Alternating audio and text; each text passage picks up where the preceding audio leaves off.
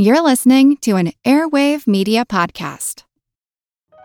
Hello, all. Erik Rivenes with the most notorious podcast here. Each week, I interview an author or historian about a historical true crime, tragedy, or disaster.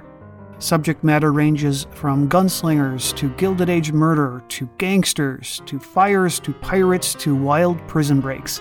My guests bring their incredible knowledge directly to you. Please subscribe to Most Notorious on your favorite podcast app. Cheers and have a safe tomorrow. Well, a major foreign policy action of his presidency was an attempt to restore a monarchy in place of a constitutional democracy. And some, even today, love him for it.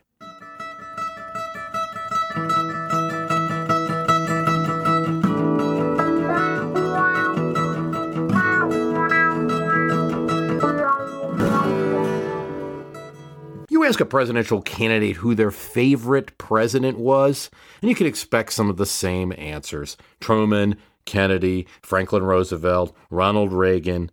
But we shouldn't expect convention from an unconventional candidate, and thus, it shouldn't shock that when Ron Paul was asked this question by Jay Leno, Paul said, Grover Cleveland.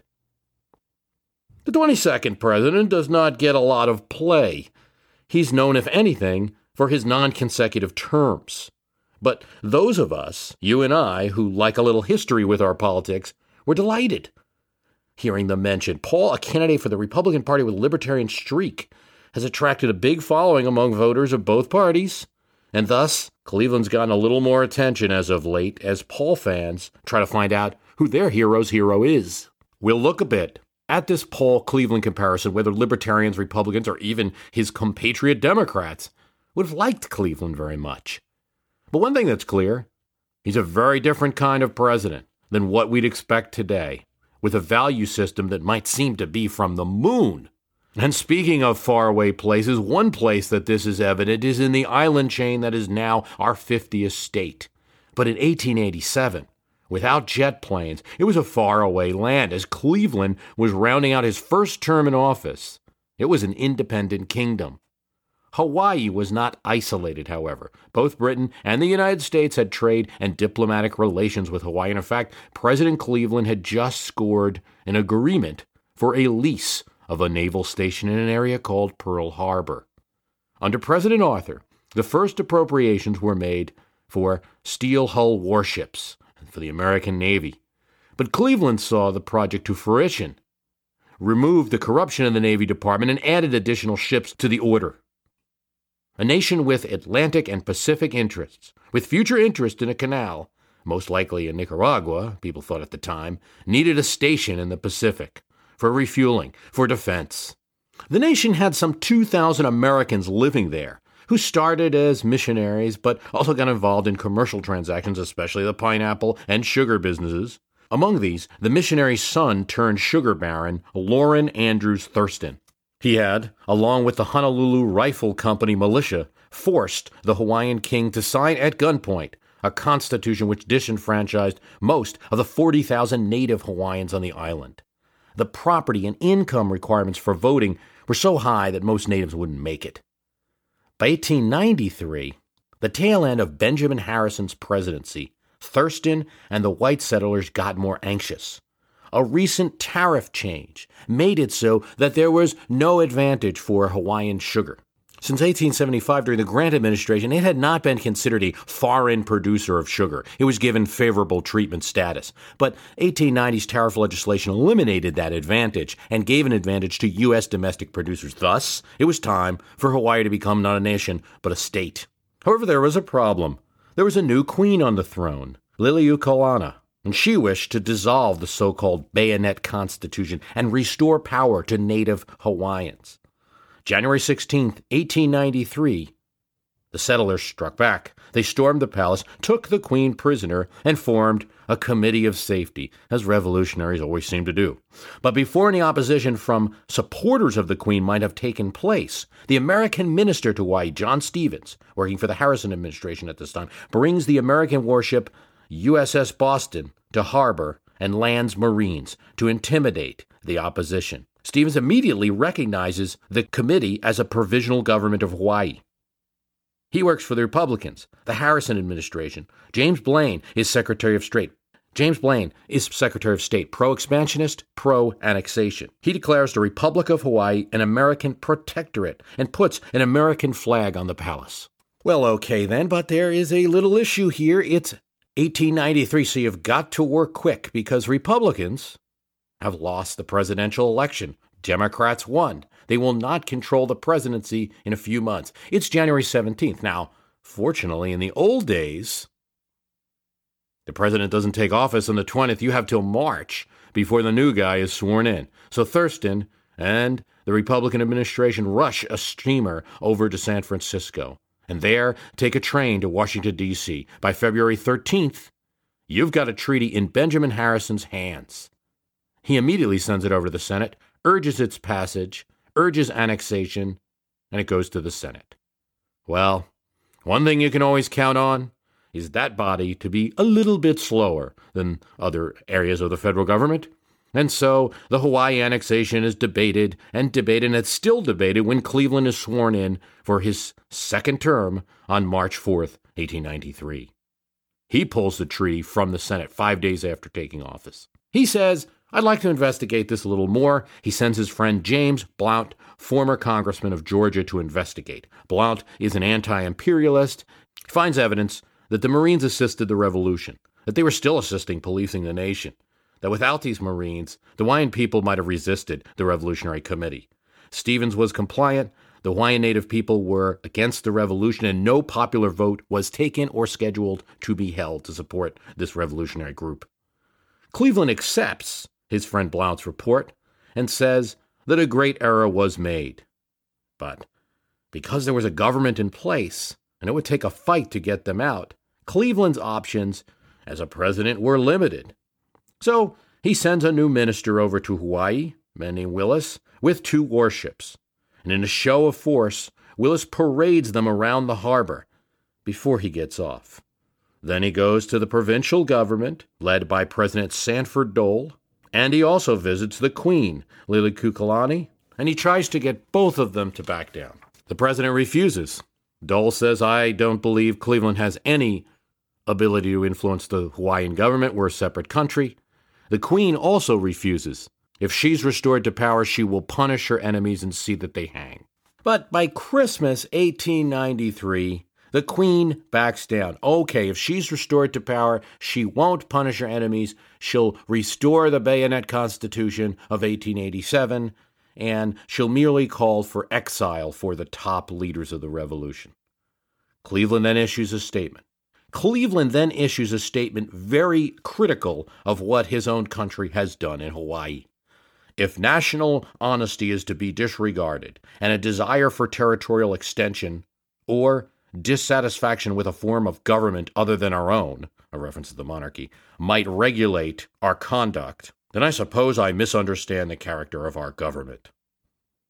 Well, Cleveland isn't exactly a soundbite guy, He's an old Buffalo lawyer, and he writes that way, but everyone got the meaning. If I were to somewhat fictitiously place the statement of Cleveland in more modern times, his statement is straight out of George McGovern, straight out of even Michael Moore, anti imperialist, don't interfere in these other nations.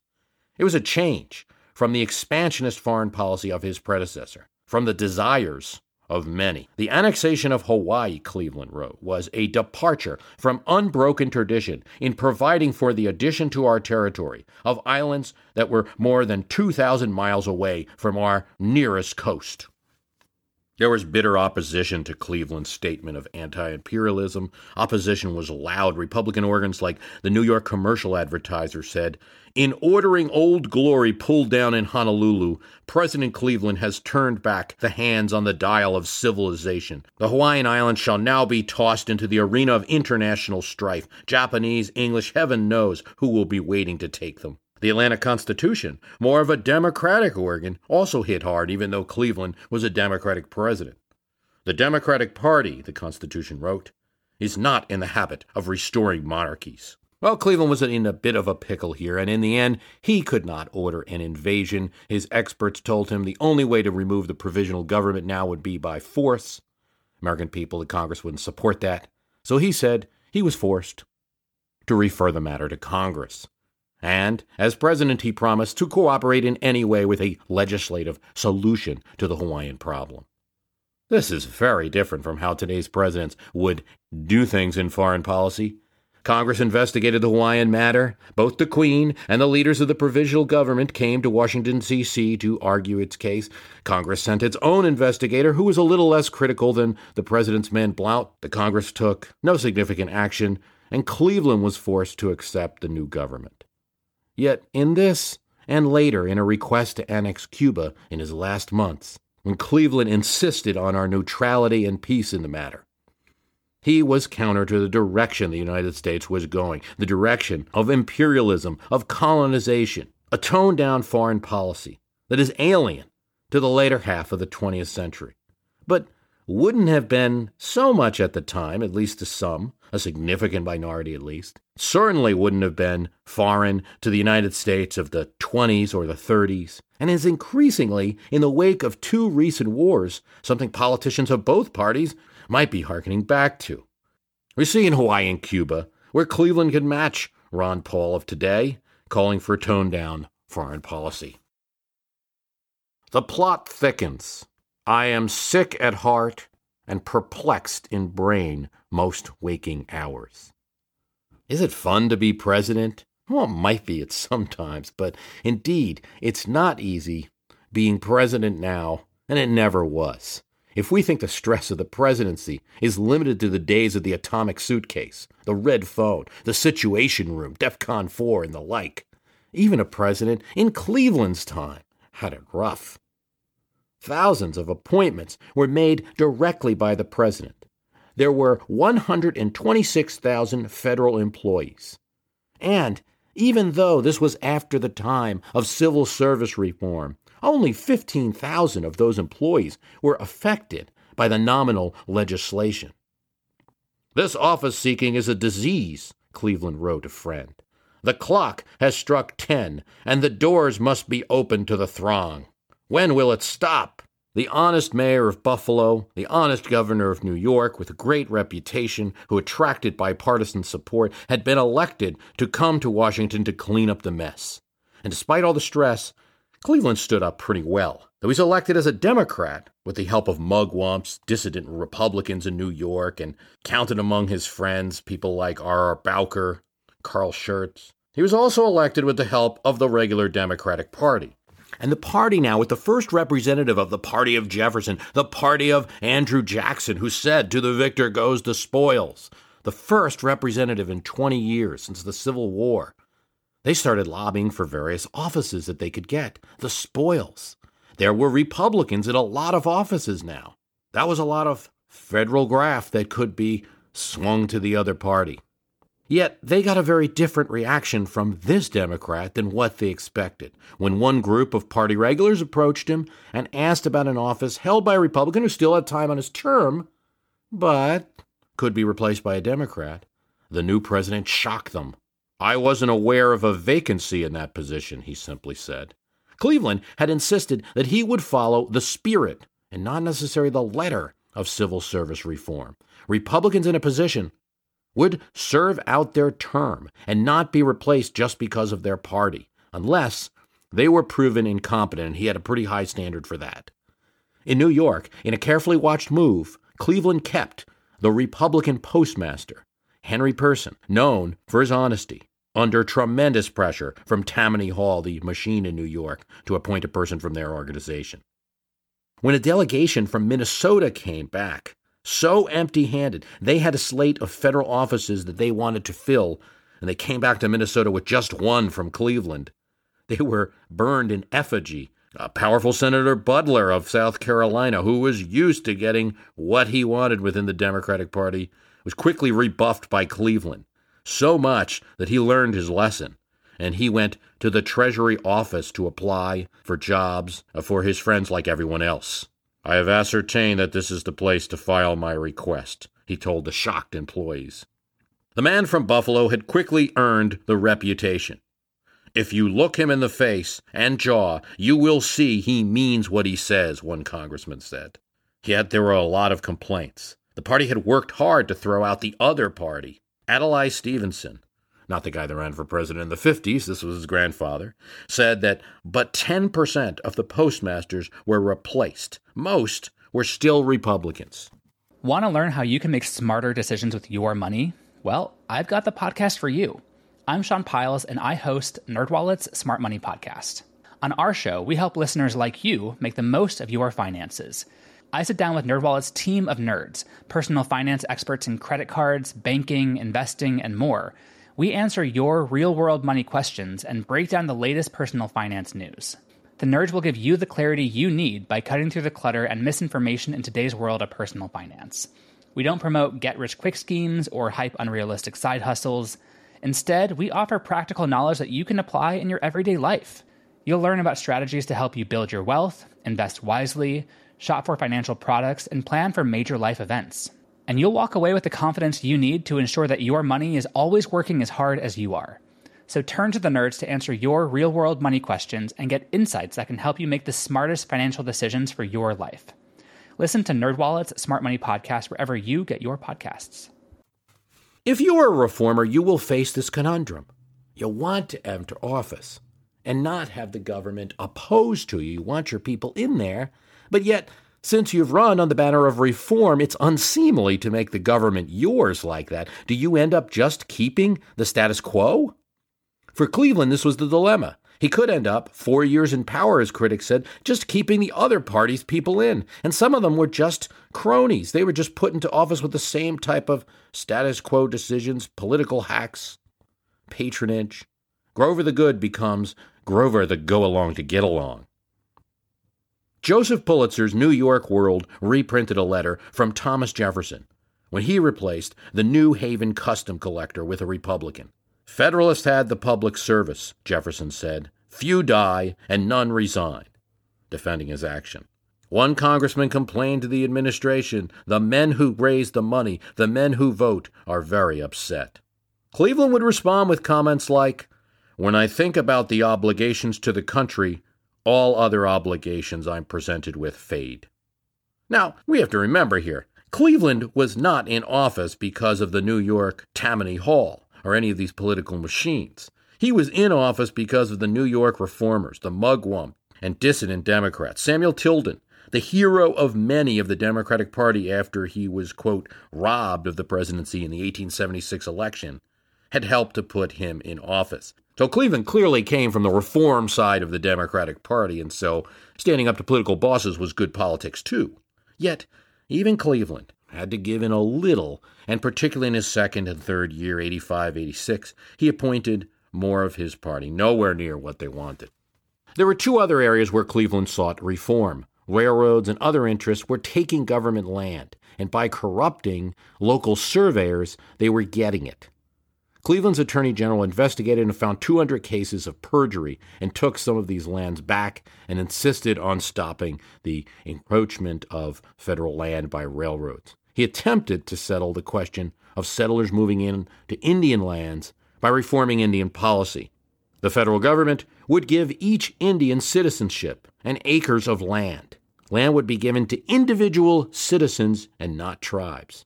This was the Dawes Act and it did not turn out well. Of course, uh, Indians were not consulted in the process of making the law. Later law would see millions of acres taken from Indians as they were declared incompetent by the federal government. In the midterm of 1886, like all presidents, his party lost seats in the House. Yet, despite his weakened position, backbiting from political bosses and newspapers of his own party, Cleveland took on a large issue of his time the tariff tariff, a tax on imports. This was the source of revenue for the federal government in the 1800s. You didn't have a federal income tax. So, in advocating a low tariff, he was embracing the libertarian issue of his times. In effect, it was a tax cut. Generally, the East, with its manufacturing and labor factories, liked tariffs. They liked them high to protect industries from foreign competition.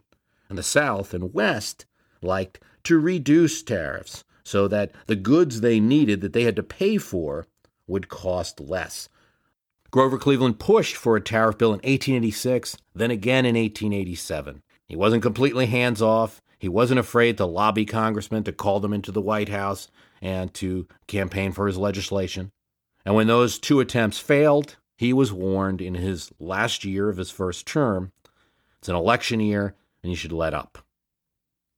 But instead, in 1888, he issued another message advocating tax reform and ensuring that it would be an issue in his reelection. If a man stands for nothing, he should not run, Cleveland said. Well, we learn in history that Cleveland was the only president who was reelected but not in consecutive terms. Thus, he is Mr. 22 and Mr. 24, with the bearded Benjamin Harrison in between for a stint. But this is with no context.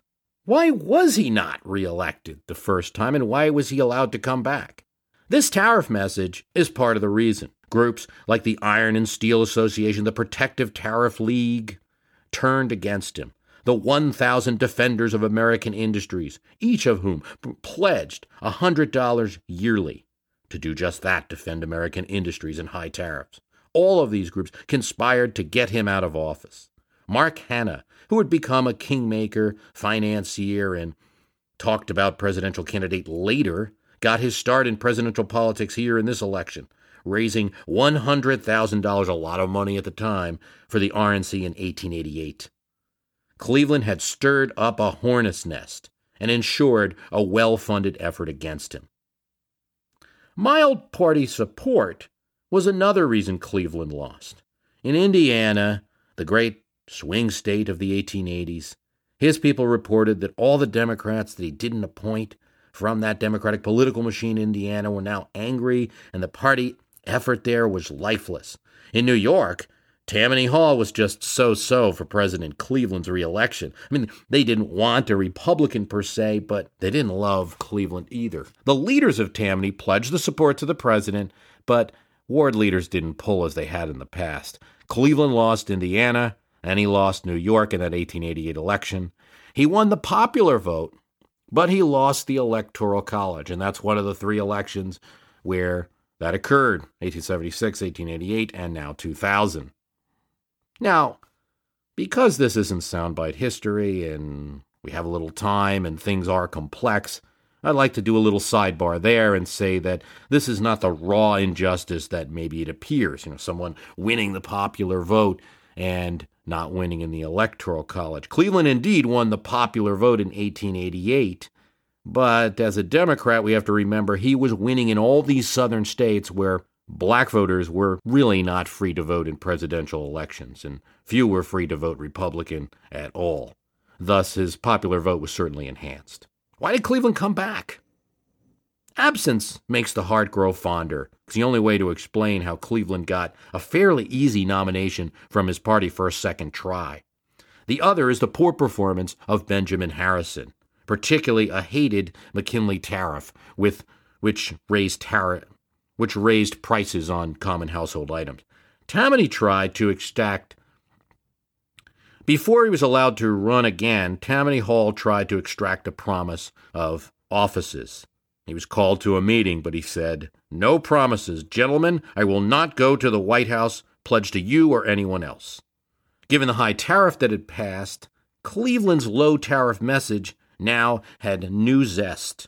He won a fairly easy election, and he took office with the House and Senate of his party, the political bosses tamed to an extent, not as an outcast anymore, but now the leader of his Democratic Party. And right out of the starting gate, he supported a moderate lower tariff, the Wilson Bill, and he got it.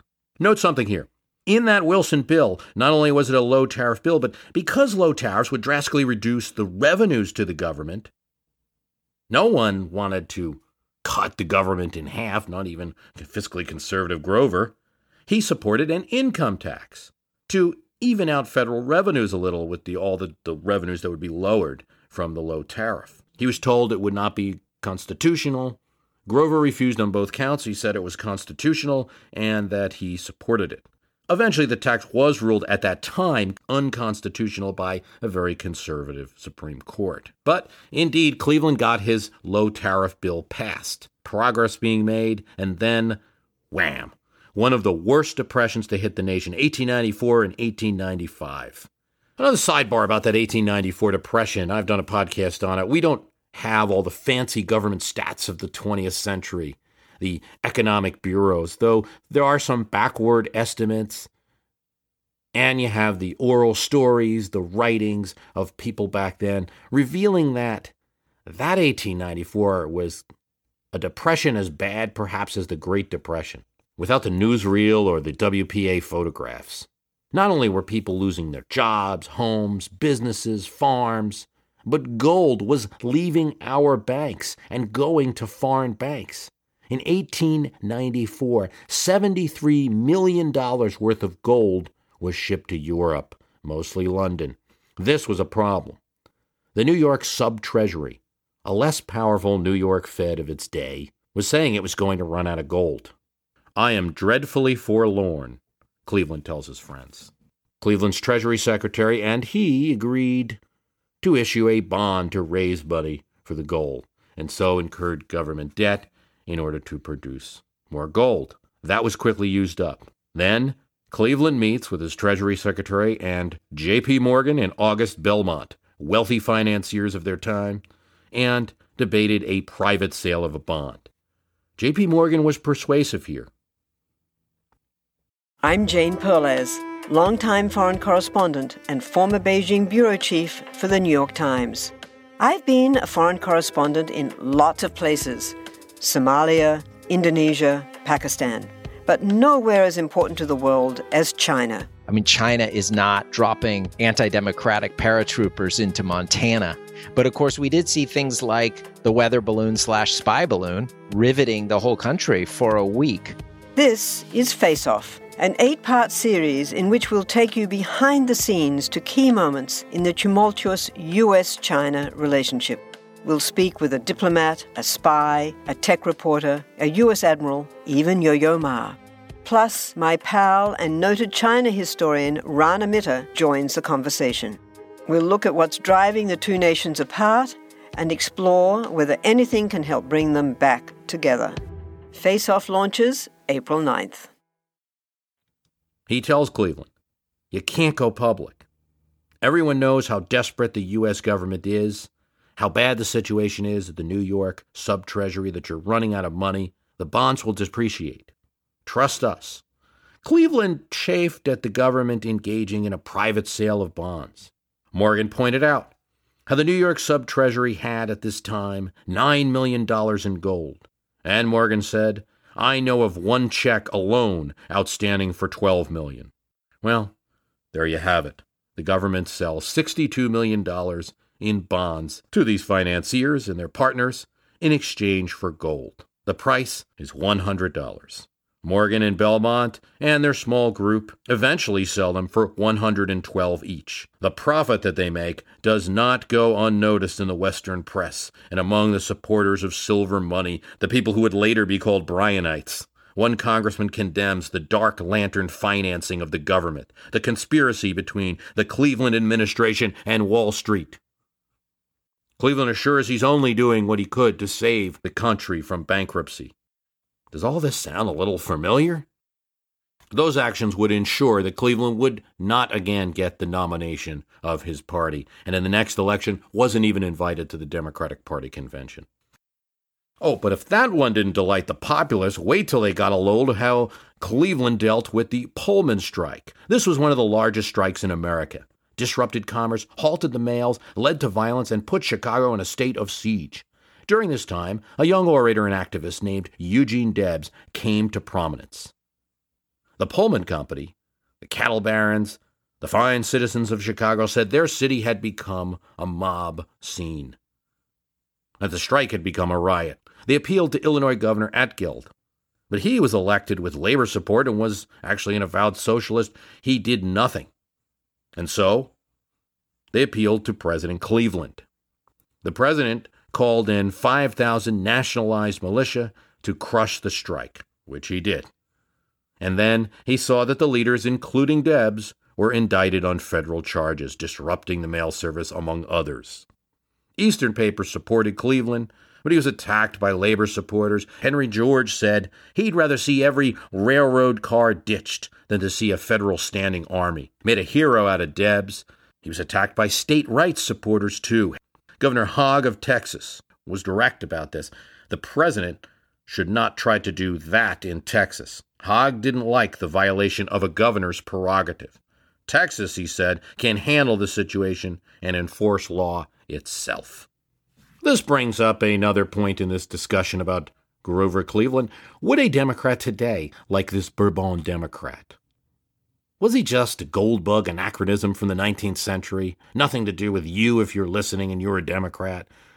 Did he belong more to the people listening who are Republican? The quick answer is that the party of Pelosi and Obama and Howard Dean would not like that strike breaking story, nor the fiscal conservatism he showed, vetoing increases in the public purse.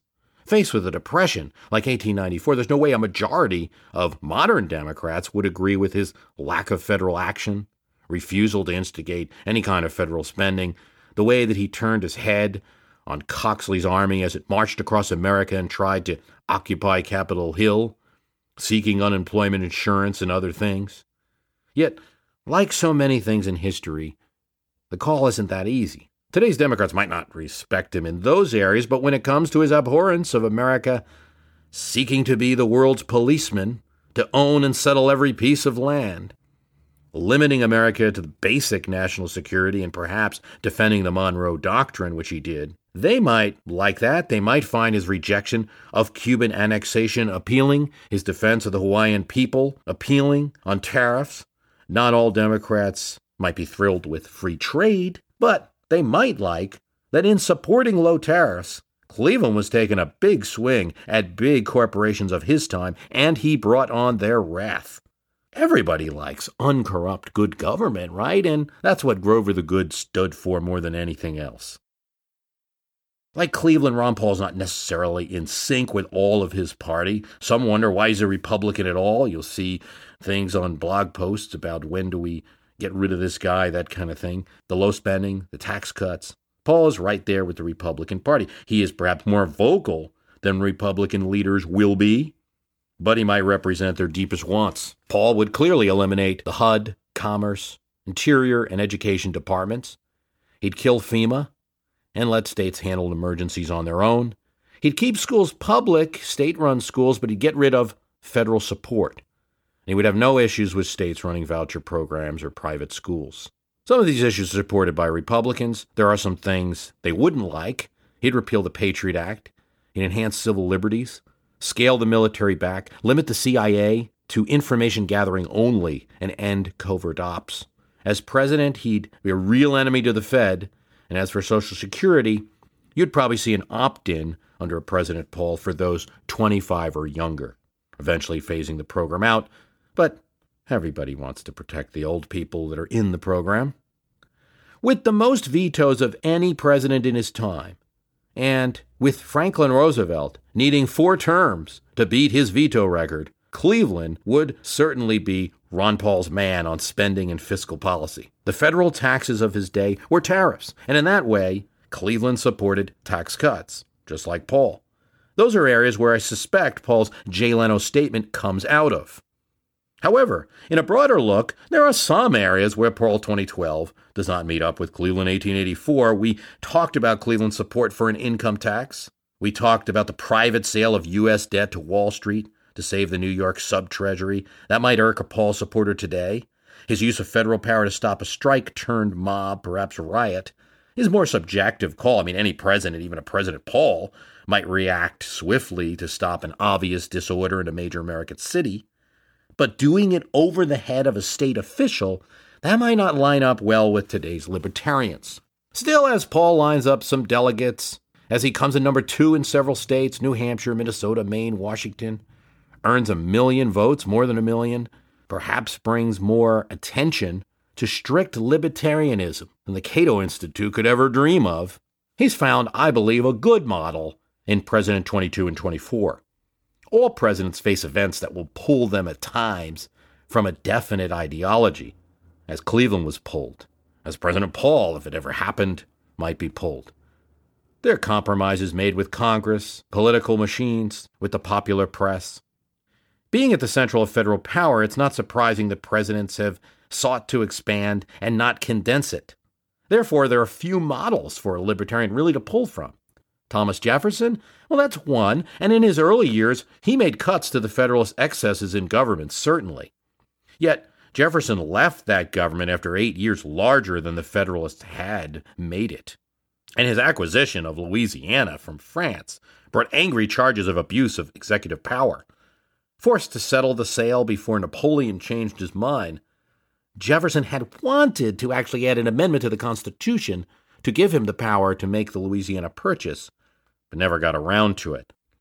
So he spent $15 million on purchasing an area the Federalist opponents called a wasteland populated by savages. So Jefferson is a model, but in some ways not. Harding, Coolidge, they could be models for libertarians today, but again, while not expanders of federal power, they took office in a time when the federal government was already amped up. The biggest increase in the federal government, percentage wise, was under Woodrow Wilson, not actually during the New Deal. So, yes, they brought it down a bit, but didn't significantly chip away at that large federal government of the 1920s. Reagan?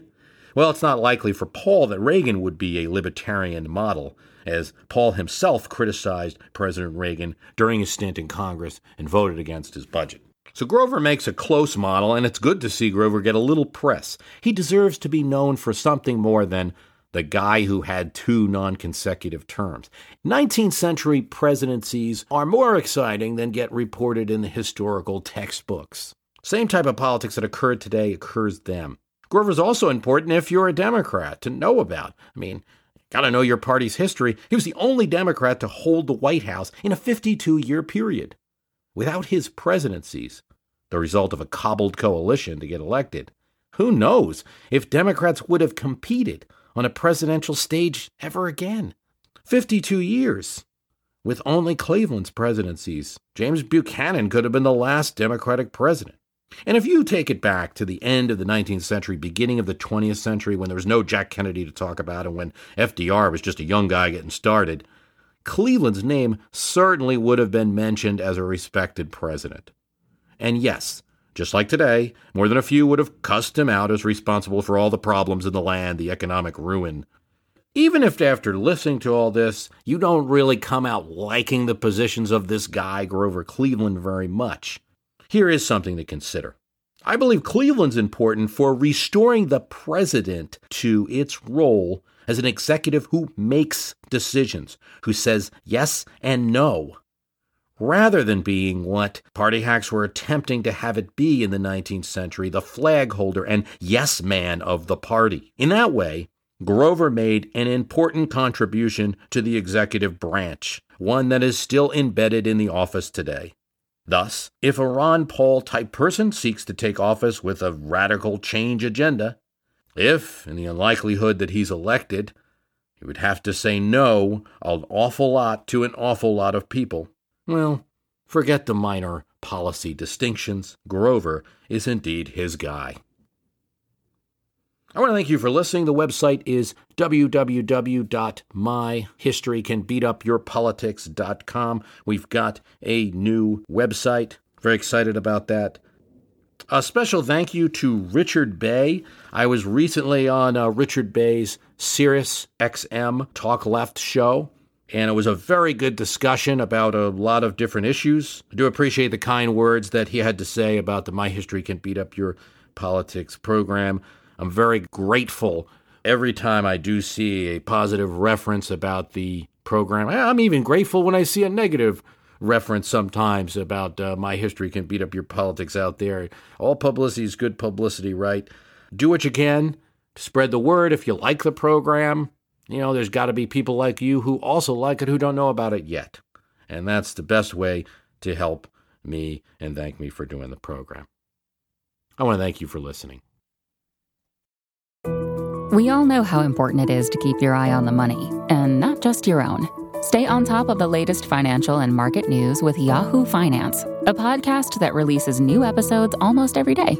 You'll hear a brief overview of the biggest news in the financial world, all in three minutes or less, right after markets close. Check out Yahoo Finance wherever you get your podcasts. That's Yahoo Finance wherever you get your podcasts.